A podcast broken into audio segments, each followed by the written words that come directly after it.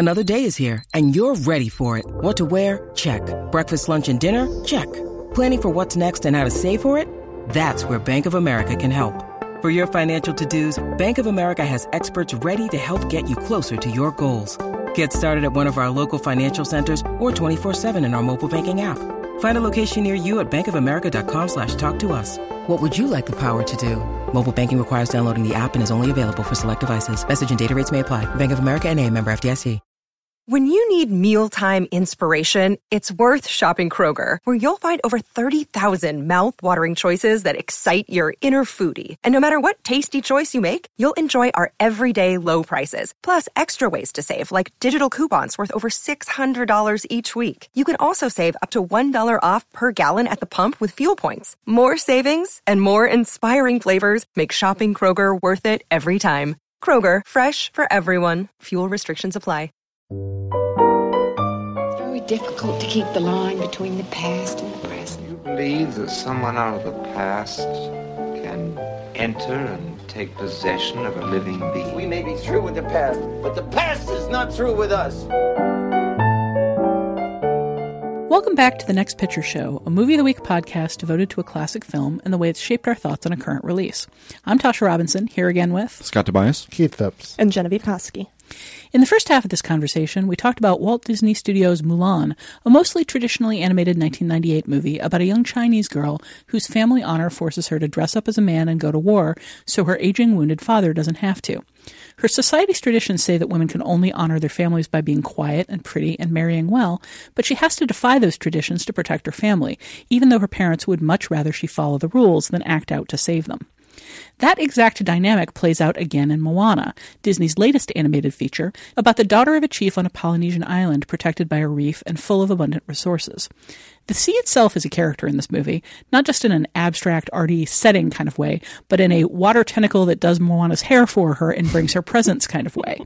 And the sea is calling Moana to leave the island and save her people from a curse caused by a brash trickster demigod named Maui.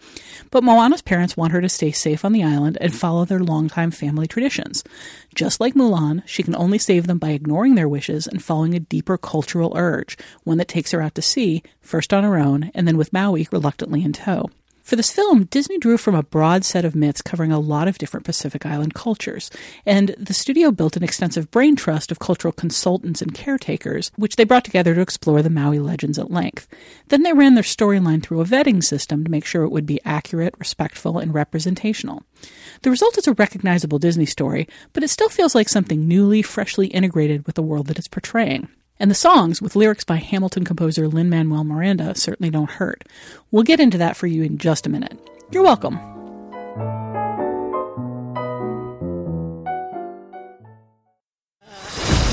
Maui, shapeshifter, demigod of the wind and sea.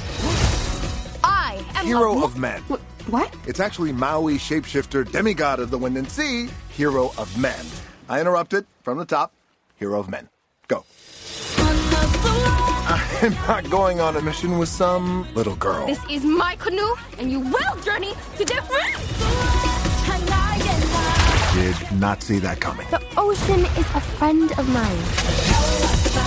First, we've got to go through a whole ocean of bad. We're going to the realm of monsters. Don't worry, it's a lot farther down than it looks.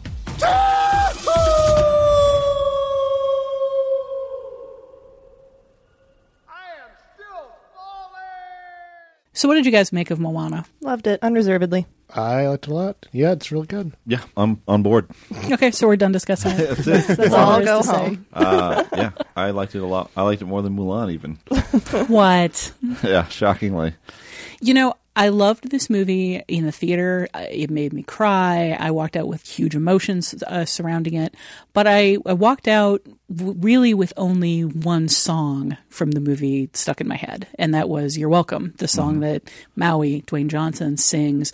That's kind of the genie's introduction song. The like, "Hey, here's how awesome I am," and the rest of it for me was kind of those are some good songs, I guess. Those they all kind of work conceptually. And then I went home and listened to the soundtrack. Now I get emotional when I look at the lyrics to the soundtrack. I get emotional when I listen to the soundtrack. There are so many layers to this movie that I don't think I got the first time through because it's such a big and beautiful film and there's so much going on visually and conceptually that I, I think some of the stuff that's going on conceptually and symbolically just didn't have room to sink in. And I'm actually looking forward to seeing this movie again as much as I loved it. I think I'm going to love it more the second time. Yeah, I've seen it two times now and loved it equally both times.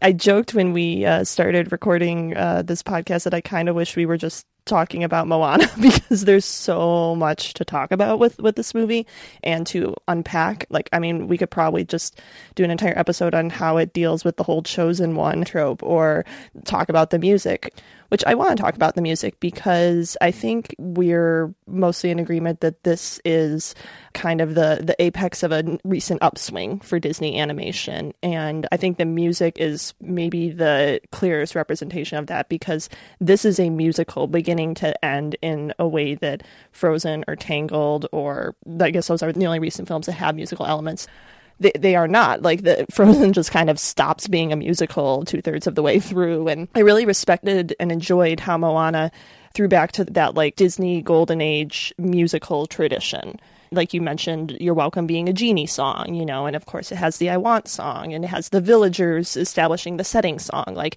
they're very familiar types of Disney songs that we haven't seen in the recent trend of Disney movies. The songs are all growers too. You're Welcome is the one definitely that you walk out of the theater humming, but the rest are, are as, as Tasha has proven uh, in between recording sessions, uh, there are other lines, other lines that, that, kind of lodge themselves in the brain and won't let go. I guess uh, I'm the uh, outlier because I was I was singing "How Far I'll Go" like from the minute the movie ended. Yeah, I, I mean, yeah, I I think you're welcome. Just completely crowded that that one out of my head in the theater.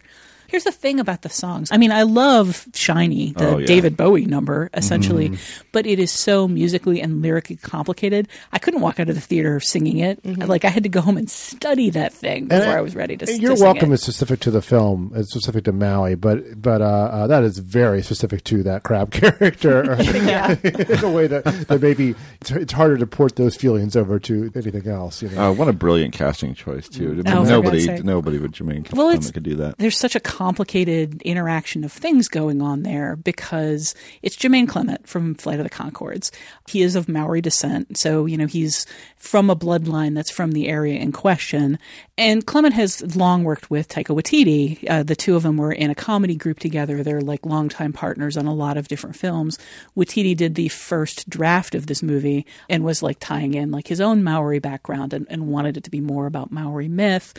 Lin Manuel Miranda composed the song because he understood that Jermaine Clement was going to be doing the voice, and the Flight of the Conchords had done a Bowie takeoff number, so he specifically wanted to give Jermaine Clement a Bowie number because he knew he hmm. could handle it.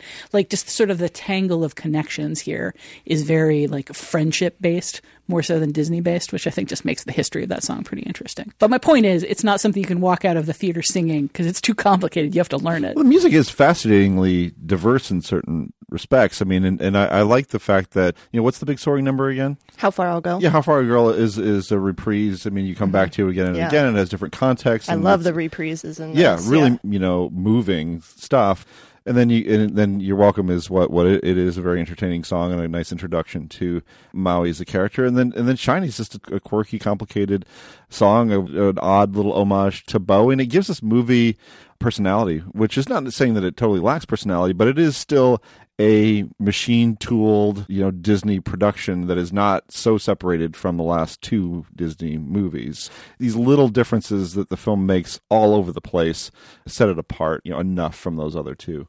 I mean, even though Disney Animation has had a lot of really good movies like Zootopia and Wreck It Ralph, you know, that are of this recent era, like I consider Moana to be of the same like lineage as Tangled and Frozen, mm-hmm. not just because it's a quote unquote princess movie, but because there is that musical and myth element to mm-hmm. it that is not in Zootopia. And people or... will skate to it on ice, and my kids will my kids will drink large slushies uh, uh, while watching it. There's something really perverse about the idea of of taking a movie set in like the the sun kissed islands, and it's so much about being out on the ocean under the blazing sun and turning it into an ice capade. Yeah, putting it in, a, in the United Center.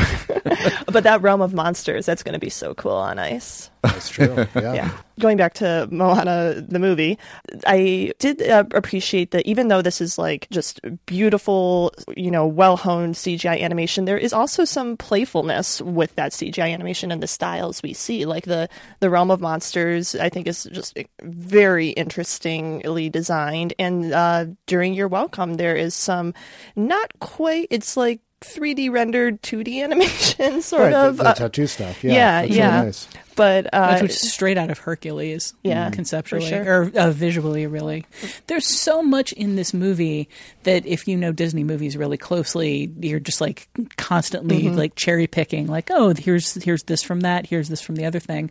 Like in terms of the characters' design and how they're acted out. But this movie is also jam packed with Easter eggs, and Mhm. I like I recommend checking out some of the YouTube videos in case you, for instance, missed that one of the little coconut monsters is Baymax from uh, Oh. Big Hero Six. Yeah. And and Tasha, we talked about this Oh, I like that too. Boy, they're really on a roll, big time. But Yeah, go ahead. yeah. We mentioned this after we, we saw this together, and I wondered if the coconut attack was intentionally modeled on Mad Max Fury Road, and it is. It absolutely is. It was very, very conscious and deliberate. Oh yeah. There are a ton of, I I mean, the the the hidden Mickeys that have kind of become like de rigueur for uh, Disney animators to put into their film.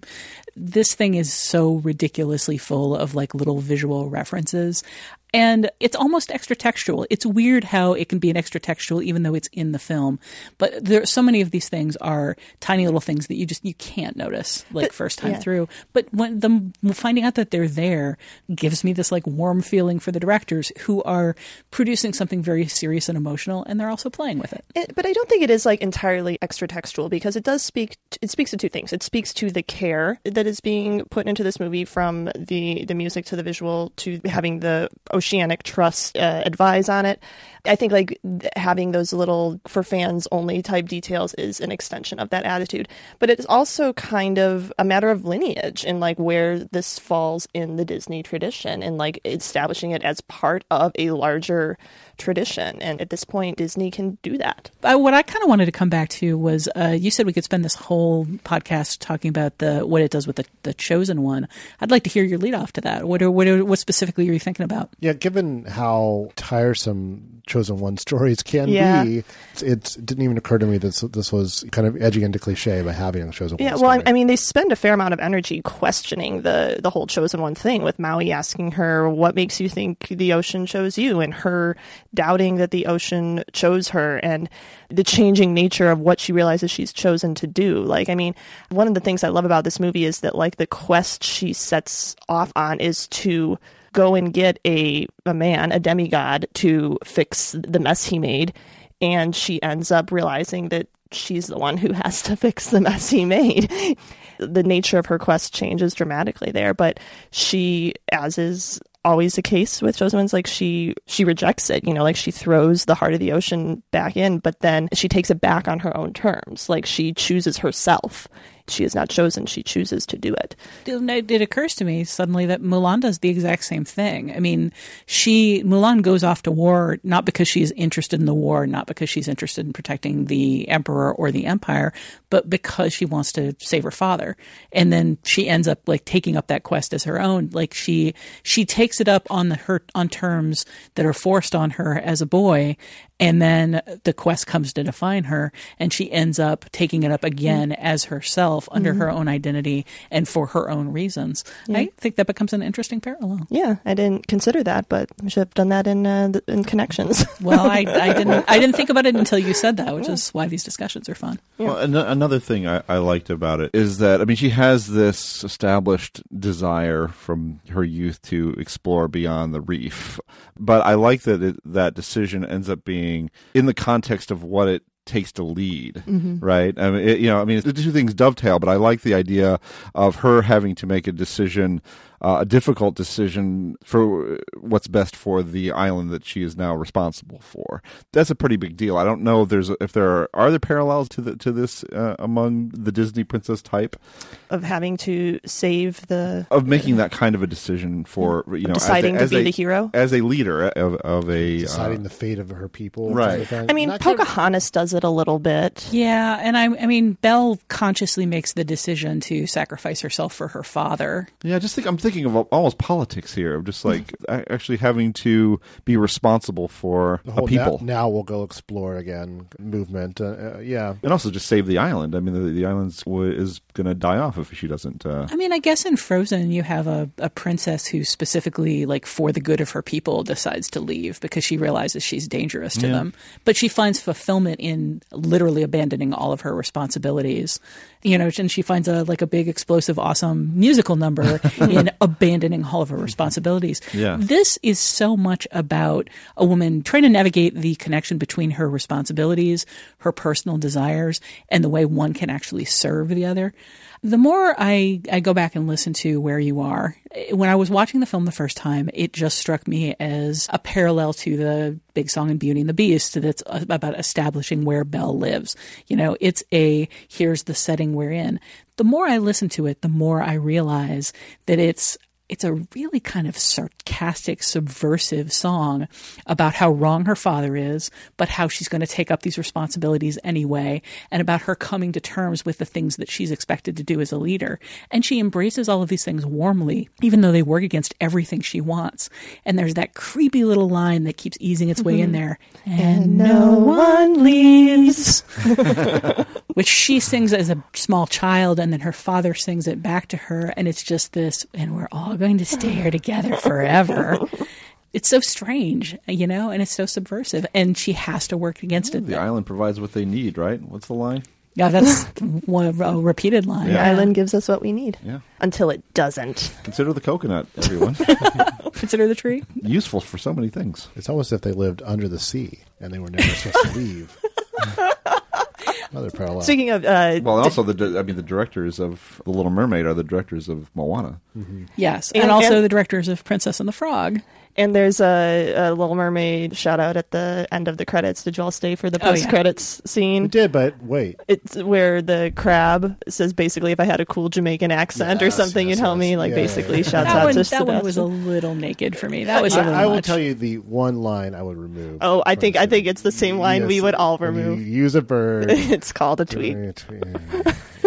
It didn't bother me as much when I was like, "Oh, he's the genie." It- you know, it's like, "Oh, it's like doing a Johnny Carson impression in the Cave of Wonders for some reason," but it is a, a big clunker. Yeah. And it becomes a big clunker because it's the only thing like that in the movie. Mm-hmm. Yeah. Well, I guess the Mad Max reference is kind of Yeah, like but the that. Mad originally Max a reference Snapchat works reference, within- but it didn't really work. you mean a Peach reference? Peach. Oh my god, that'd have been Oh. great. I would have. This would be. That'd have been number one on my top ten list if it were a peach reference. I mean, there's a coconut reference. the coconut's like a peach, right? Close. The island gives us all the peaches we need, I Scott. enjoy it. I enjoy it. I enjoy both. We should just talk about the the animation here. I mm. mean, like the whole aesthetic of this film is so like brightly lit and so much about like So transparency and and dynamics of water. There's just there's so much going on here visually. I think one of the reasons I couldn't walk out the door singing Shiny was because there's so much visually going on during that mm. scene to parallel all of the complicated things going on with the music. Was there ever a point during this film where you felt a little overwhelmed with everything going on?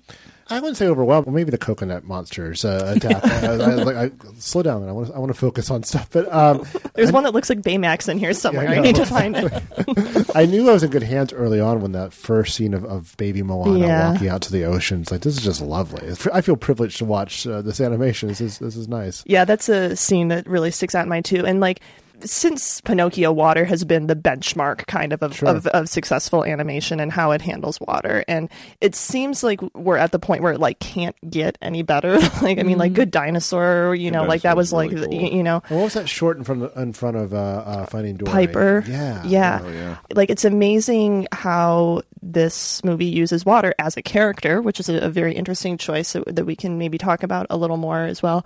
But um, that scene with baby Moana where the water like kind of opens up to greet her and you just see uh, it looks like an aquarium gl- behind aquarium glass, you know, and like you see the whole ocean just like spreading out in front of her. Like that's like a thing that can only happen in animation. And can only happen with CGI and look that beautiful. So um, that scene with Baby Moana was great uh, front to back, but that particular shot of the water opening up and showing the whole inner ocean was incredible. I saw this in 2D. Was that a mistake? I've seen it in both. Okay. Um, and I, I think 2D is better because you get to see the full brightness. Okay.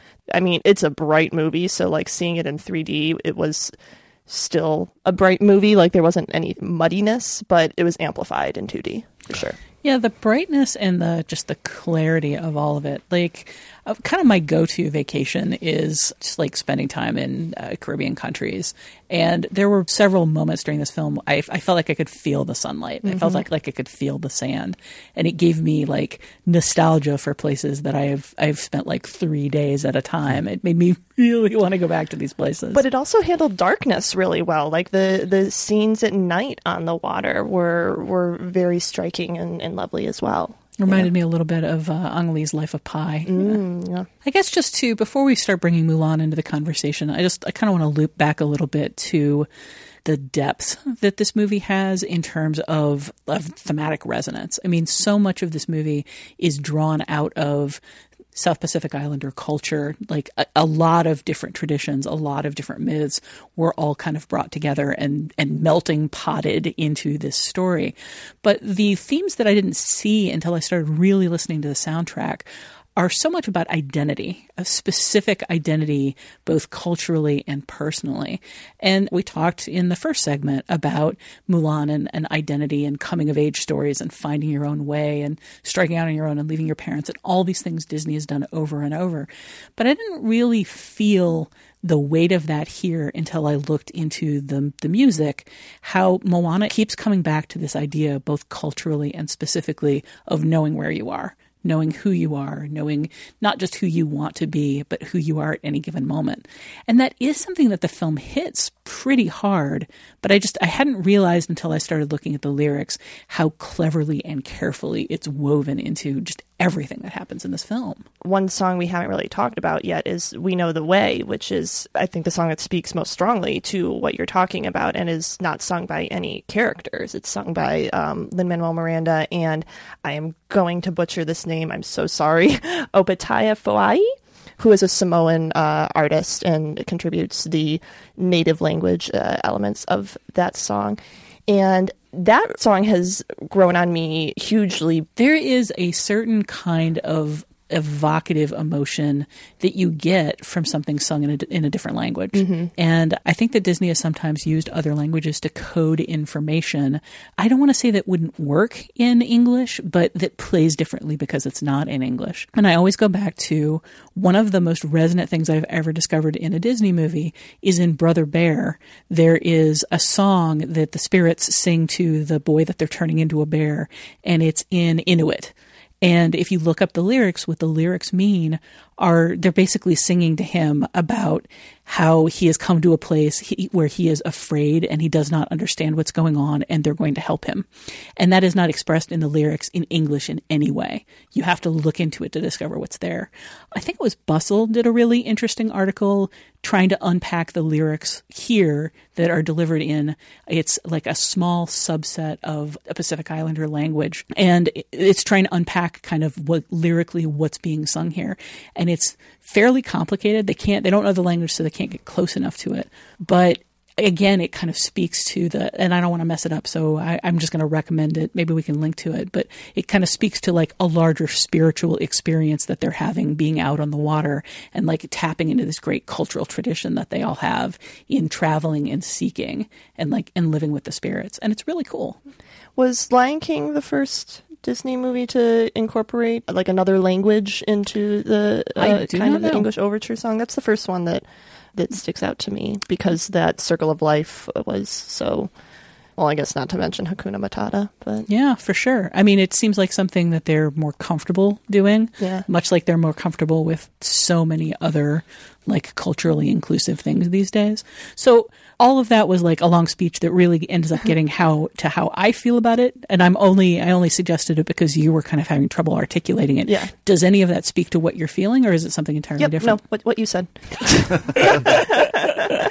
I mean, uh, I I cried so much at this movie. like I was basically in tears from beginning to end. And the music is why. Like all the times I was crying is when music was happening. Like I think the music here just has such a stronger emotional core than something like Mulan or a, a lot of even, you know, superior Disney movies. I think the music does not have such an emotional tie to to the movie's themes. And is that, I mean, is it just because it's coming from an incredibly talented Mm-hmm. lyricist and somebody who's of like a very popular musician working within his own culture, which is very important to his music and his self expression? I mean, maybe it's you know. I, I'd have would to ask him. ob- Objection calls for speculation. Yeah. Uh, Fair enough. Well, well, we we should bring Mulan into this discussion as much as we're enjoying talking about this movie. Uh, we can talk about it in context, which is in theory what this podcast is about. we'll be right back to talk a little more about how Moana and Mulan relate to each other. It's time to put my stone on the mountain. Okay. Well, then head on back. Put that stone up there.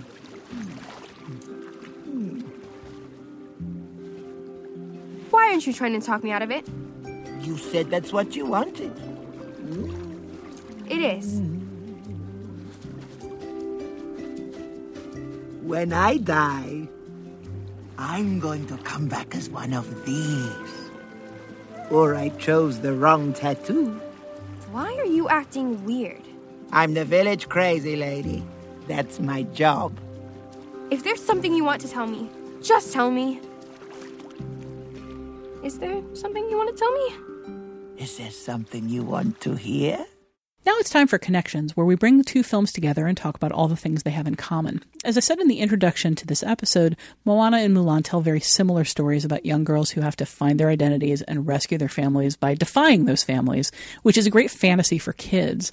I think children in particular are kind of drawn to this kind of story where you have to kind of tell your parents to go get bent in order to discover who you are.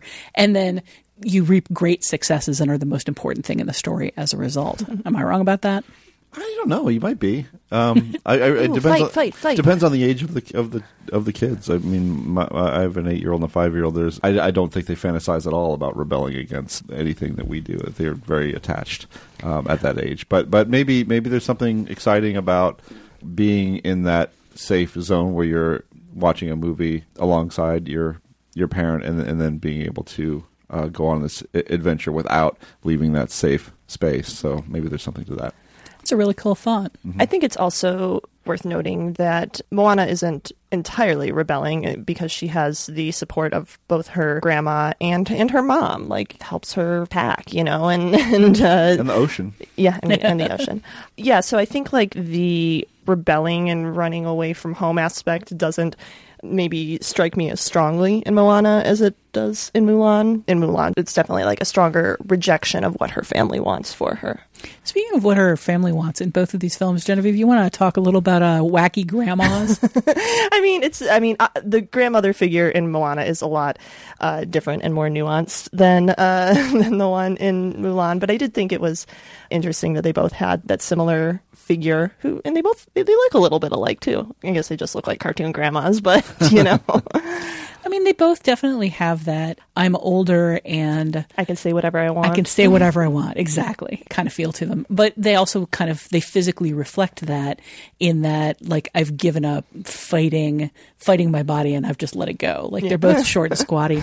Moana's grandmother in particular, like that film really emphasizes her arm flab in a way that isn't cartoonish or excessive, but that I, I, I was just like, have I seen that before in a cartoon? Because she's she's she's sleeveless and she has like flabby arms. She has the body of a woman who might be in her 60s or 70s. And a lot has actually been said about Moana that I wasn't even aware of about how Moana herself has a more realistic body. Like she isn't Princess Wafy like mm-hmm. say Mulan is. Um, and none of that really hit home for me, but I noticed the grandma's body that just sort of reminds me to like I guess one argument for seeing this in 2D versus 3D is I didn't notice how beautifully and carefully rendered the skin in Moana was. The grandmother is certainly one aspect of that, but even like her mother, like the way she had wrinkles and the way her wrinkles looked, they they weren't like cartoony. They weren't like the two lines drawn around your eyes the way that you know so often represents wrinkles in in animation. You know, yeah, a lot of very thoughtful and nuanced character design in Moana that not so much in Mulan.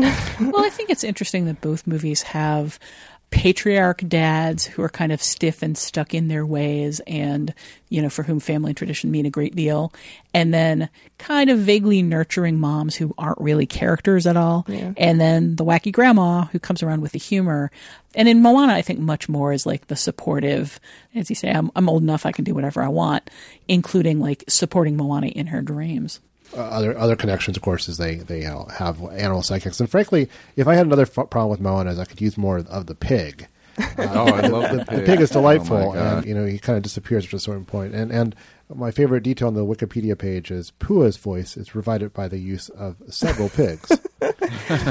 so authentic. exactly. And so, and who voiced wacky uh, chicken sidekick? Hey, hey, hey. It's, it's uh, Alan Tudyk. Um, I mean, I, I, I, actually had that same. Uh, I said almost the exact same thing after the first time I saw Moana. Like I needed more pig, but the pig. The right the, amount of pig. I think it's it's the right amount of pig. He's the the doting animal sidekick, and the pig is there to welcome uh, her when she returns. Yeah. Well, and, and also the first time she tries to go past the reef, the pig is there and almost dies. So the pig is not getting back on that boat. You know, that's just good pet ownership. Don't take your pig on the boat. Take the stupidest animal that you have on the boat. I mean, instead. he's a stowaway. Hey, he's a stowaway. She did not choose to take him. An but hey, boat snack. Edible stowaway. Yes. boat snack. Well, I mean, the contrast between the comic relief animals, I suppose, in Mulan and Moana are kind of a good uh, demonstration of how far Disney has come. Uh, you know, having the rock voice Maui does give you plenty of comedy already, so you don't really need that much from the animals. But what's nice about Heihei and that little pig is that they're more like funny little mascots than characters who have to chew up a lot of screen time. You just get that little button. You get that little note of comic relief that keeps the tone nice and light and keeps things from being too heavy, and that's it. And then you move on, and it's and it's a, it's a more evolved way of dealing with the whole comic relief thing and still you know moving forward in a purposeful and serious and adventurous way. So rather than you, stalling the movie out. Are you telling me that mulan did not need to dedicate all that space to the cricket? Oh well i the like the cricket. the four-legged cricket. Uh, the, the, why does the cricket have four legs i like, I like the cricket just fine but i'm, I'm really i'm really just slagging. Uh, i guess you wouldn't call a dragon an animal companion but it's close. It's just like a sidekick that, that provides a lot of comic relief and it's just too much and uh, way too much in mulan the pig is so much like the dog in Mulan. Like that is an mm-hmm. adorable dog that is introduced for a scene and I still can't believe that they left the dog behind in the mm. story. But if the dog had come along, the dog would have overshadowed everything else that was going on. And when I saw the pig, I was like, ugh, there's our animal companion that we're going to see for the rest of the movie. And when we left him behind, I was both relieved and really surprised. I mean, I think. It, oh my gosh, you were dreading seeing more of the pig. I was well, dreading an entire film full of pig antics. I, I, I, honestly think leaving the pig behind is a was a conscious choice and a, a sort of comment on the animal mm-hmm. companion because she doesn't take the adorable, what you assume is going to be her animal companion, she gets stuck with this horrible, useless chicken who who does get to save the day, which is also another hallmark of these types of sidekicks. Is like as much as they're there for comic relief, they do always get a little mini hero moment where they they contribute to the victory in some way or another. But yeah, I mean, like he's just like he's ridiculous, and I, I love that he was there and not the pig. Uh, the more I thought about it, well, he's also a oblivious, which makes him a really interesting animal companion because Disney's been moving away from the idea of the talking animal companion and more to the, you know, the chameleon in Tangled or the horse in Tangled, which, by the way, the horse in Tangled is the horse in Mulan, just like upped 100 IQ points. Yeah, I, I, that occurred to me too. Like the design is super mm-hmm. similar and the, and the eye rolling. Yeah, yeah, that too. Also the reindeer in Frozen too. Yes, sort of, exactly. those sidekicks are all sympathetic. Like they're all there to be sounding boards and to make sad faces when the protagonist is sad and happy faces and then do helpful things. Like they're all there to reflect more broadly what the protagonist is feeling. Heihei is oblivious to what everybody else is feeling. And that's a weird choice. I mean, it's, interesting. It's, truer to life, though. I mean, you know, as a dog owner, I can tell you they don't care. They're not sympathetic. your your current dog doesn't care. It isn't sympathetic. That's true. My old dog probably would have cared. There are a Uh, lot of animal lovers like yelling at the podcast right now. My dog cares what I think and how I They, feel. they don't. They don't. Okay, now that you've horrified us all, I think you had something to say about the Disney Renaissance. Uh, but just you know, just sort of, sort of. I just want to throw out these are films that come from very different points in Disney history. Like Mulan, in a way, it's almost the end of the line for what we think of now as a Disney Renaissance. I mean, you had undisputed classics, you know, Little Mermaid to Beauty and the Beast to Aladdin to The Lion King. Uh, then you kind of get the gray zone, which movies I, I actually haven't seen. I should go back and catch up with Pocahontas and Hunchback of Notre Dame and Hercules. But then you have Mulan. Then after that, it gets far more disputable classics. I mean, you get Tarzan, which I know people like. I love Emperor's New Groove and Lilo and Stitch, but those are much more cartoony Disney films. Than, Yeah. than- and then like movies I've actually forgotten about. Like I know I, I think Like I'm Brother su- Bear? I'm sure. Well, I, I know I, I'll I- never forget that movie. I know I wrote a review of Atlantis: The Lost Empire, but could not even tell you anything about that one. I don't hate Treasure Planet the way people hate Treasure Planet, but th- these were films that did not stick around or enjoy much in the way of box office. Brother Bear, too. Sorry. Um, oh, I know. Do you need to borrow my Home on the Range Blu-ray? Ooh, Home on the Range. Home on the Range. Uh, but I mean, right now, you know, as we've we suggested before, I mean, Disney is just on a roll. And since John Lasseter came over from Pixar to Disney Animation, I mean, I think Bolt was the first one, which I haven't seen. Is is Bolt any good? Oh my God, Keith! I know. dog You lover I know, I know. supreme. Okay, I should. I'll watch Bolt. But you know, more recently, uh, just a run of, of you know Zootopia and Big Hero Six and Frozen and Tangled, and these are movies that my kids grown have grown up watching, and, and they're going to pa- get passed down to the next generation. I feel like we're really in a really good spot. But now I wonder, is it is it going to turn? Uh, have we uh, have we reached peak Disney? I, I have no, nothing to suggest that we have, but but you know, nothing really suggests that in the in the nineties Well, either. I think once the sequels start, the direct to video I sequels start happening. that's- has uh, you know kind of put the kibosh on that Yeah. because like they released things like Return to Neverland theatrically. You know, they, they, there was a period where Disney was just not really concerned about Sully and its legacy. And they were releasing things like Mulan 2, which I Mm-hmm. haven't seen, but I read a plot synopsis, and it's all about Mulan and wh- whether Mulan gets married to hunky soldier dude. Yeah. And Mushu like trying to.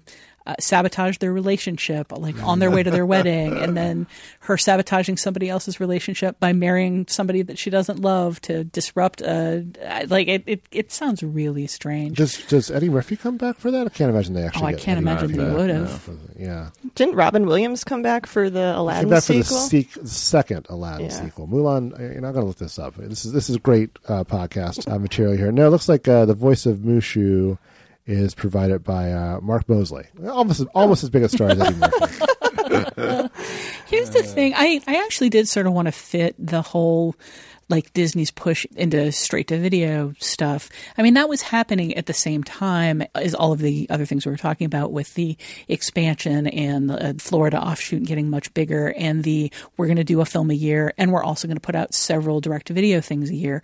Like that was a point where Disney was on a high that it had never been on before. Um, Lion King was the second biggest grossing movie of 1994 and it really did change animation history in a major way in terms of making it an area everybody suddenly saw as hugely profitable and an area they wanted to be in. But Disney was already undermining itself so heavily at that time. And Mulan really does feel like I picture it like trying to float on top of the giant snow avalanche and like just skidding towards that cliff more and more rapidly. Mm-hmm. And Mulan was kind of the last moment before the cliff. It, it- right now, every Disney movie still feels like an event. I think by the time of Mulan, it stopped feeling that way. It was like, oh, Disney's got a movie out too. Yeah, like it, it kind of became an issue of quantity over quality, of just like pushing out more product. And to your question, Keith, about do we see an end to this? I will point out we have had two Disney animation movies this year, the first year in many years where that has been the case. And on the horizon, we do have Wreck It Ralph 2 and Frozen 2 coming. So Mm.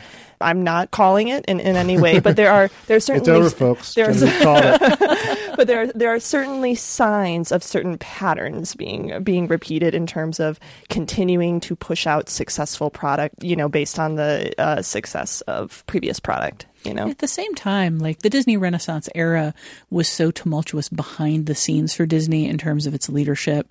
And like around the time of Lion King, like all of that stuff was going on behind the scenes with Katzenberg and, uh, and Eisner and Disney. I mean, there was just, there was so much leadership change and focus change going on at the company.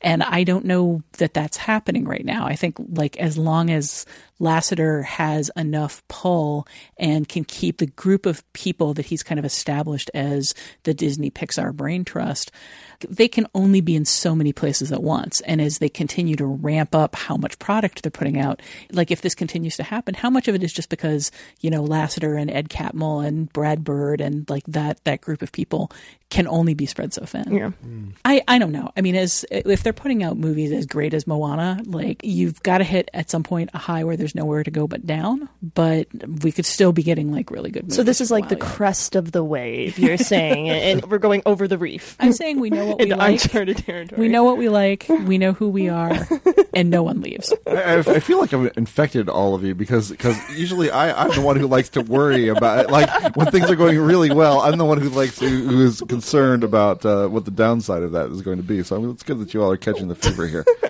It's all it's all theoretical. It, Consider the coconut, guys. Yeah, consider, Consider the coconut. consider the and the machine the machine is working really well right now. Yeah. Well, as long as the island keeps giving us what we need, uh, I think we'll be fine. As as long as the Kurt Drain Trust stays in place and no one leaves the island, and we don't find any other islands, we'll be fine. no one leaves. No one leaves. It's, it sounds so much uh, scarier the second time they sing it. Mulan is widely available on Blu-ray and DVD from Disney, and on streaming via Amazon, Google Play, iTunes, and the usual streaming services. Moana is in theaters right now, and no doubt will be through the holidays. We'll be right back with our usual recommendation segment, Your Next Picture Show. Finally, it's time to catch each other up on films or film related items we've seen in the interim since our last podcast. We call this Your Next Picture Show in the hopes that it'll put some interesting choices on your radar. Keith, you want to kick us off? We're at the end of the year, kind of contemplating the, the movie year that was and kind of going through what I saw this year, trying to carve uh, out a uh, top 10 list. This is a film, I, I'd almost forgotten about it, not because it wasn't really good, just because I had a, saw a lot of movies this year, but a film called Little Men by Ira Sachs. And Ira Sachs is, is quietly uh, turned into a really reliably terrific director. Uh, did a movie a couple years ago called Love is Strange, uh, they, they might have seen. And I really like his second film, uh, Forty Shades of, of Blue, quite a bit. Uh, this, his latest is a story of gentrification and how neighborhoods change, and it's a, a film without any, with a lot of conflict and not necessarily any clear cut bad guys. Uh, uh, Greg Kinnear plays an actor who's ha- having some trouble, and he inherits his father's Brooklyn apartment. It's a two story flat. Uh, the downstairs is a is, a dress shop which is is kind of a, a remnant of the, of the neighborhood that was. It's like a, a little mom and pop uh, uh, dress shop that's not particularly uh, trendy, or you know, she uh, they had to decide what to do with this and whether or not to raise the rent. In the meantime, his son and the son of the dress shop's owner befriend each other, and uh, it sort of like this this very beautifully portrayed uh, story of uh, friendship and, and, and conflict and the things that tear people apart and bring them together. And and uh, it's a great New York movie, great uh, movie about living in the city, and uh, um, I, I, I highly recommend it. It is out on DVD and streaming services. Yeah, you, you have to see this. This is I love this movie so much, and it's it is one of those things. Why why isn't it on my top ten list? Maybe it will be. I haven't I haven't be. crafted it, but you know it's it's got an Ozu influence, which is nice. But what's really great about it is like how well articulated everyone's point of view is and how there are no real villains but it is a very sad situation and the toll that it takes on these these boys who are really close and it's a very important friendship. They they have no control over you know these very adult things that are happening. It's a very heartbreaking. You know, they rebel in their own way. They give their parents the silent treatment for an extended period of time, but um, there's really no way they can stop what has to happen from from happening. And uh, and it's a film that I think builds to just one big emotional moment that just is just crushing. It's just wonderful. I think it's a great movie also about how you see what's right and what's wrong as a kid very differently from how you see it as an adult, and not necessarily it's not necessarily better to be on the other side of that way of seeing the world either. Yeah, it's it, that movie does really interesting things with sympathies mm-hmm. in terms of everybody there is at fault. Everybody there is innocent. Some people have made much wronger choices than others, but you can kind of understand where people are coming from. And if not that, then certainly the binds they find themselves in. It's a really interesting movie. Mm-hmm. Scott, what do you have for us? I wanted to recommend the documentary Tower by mm-hmm. Keith Maitland. Uh, which is a Filmspotting favorite, a Golden Brick nominee uh, that I only just watched in the end of the year Crush. It was also shortlisted for the best documentary Oscar. Uh, in any case, it's a recreation of America's first mass shooting when Charles Whitman climbed the University of Texas Tower and spent 96 minutes firing at anyone within range. Uh, to do a straight up recreation of the event would be in very bad taste.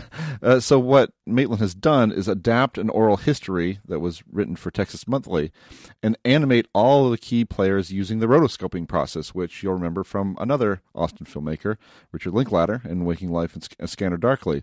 Um, and Tower is just a riveting and ultimately quite moving tale of heroism that deliberately minimizes Whitman in order to honor the courage of his victims and the people who race, risk their lives uh, to help them. And uh, you know, it's still trickling around the country. You can go to uh, Kino Lorber is putting it out, so they have a, a website saying where, uh, but it should find its way onto DVD and streaming services in 2017. Uh, but totally check it out. It's, it's what you know.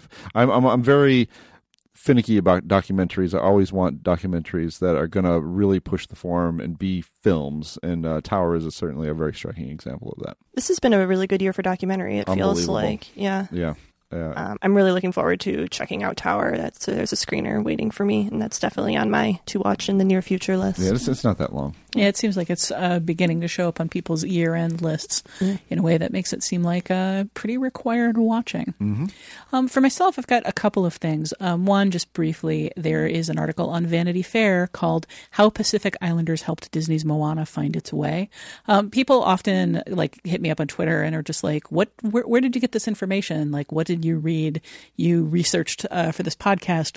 I want to read more about it." If you want to, read more about it, uh, you can either go to Reading Rainbow or you can read this article, which is a really interesting kind of explanation of how Disney put together the group. Well, how the directors really put together this group of people um, that they used as researchers. And it has some really specific, interesting details.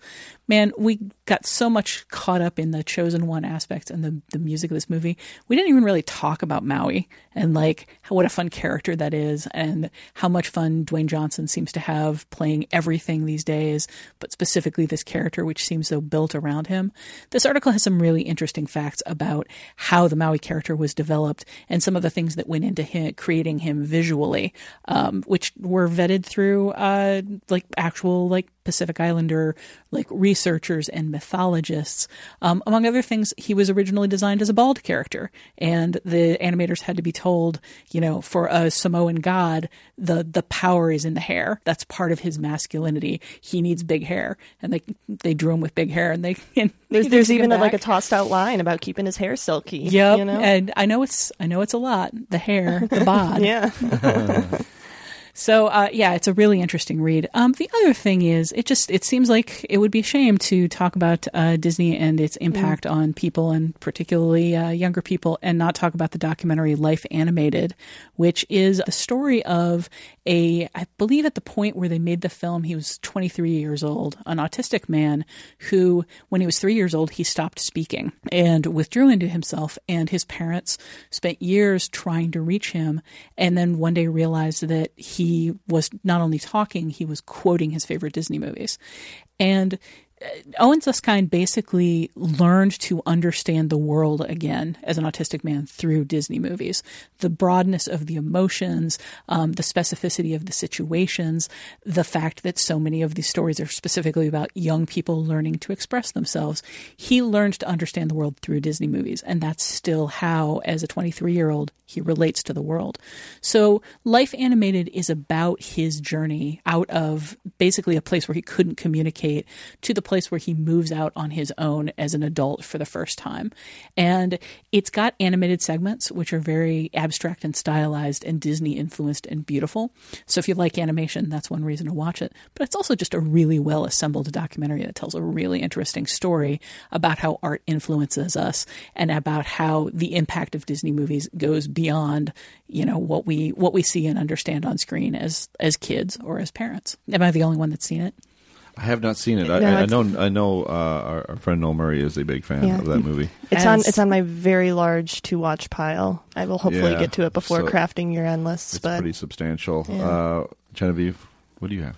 I am going to keep this short because I am recommending something that has already been recommended on this podcast. But when it was recommended, it was in very few theaters and it is now available on Amazon Prime, uh, streaming for free.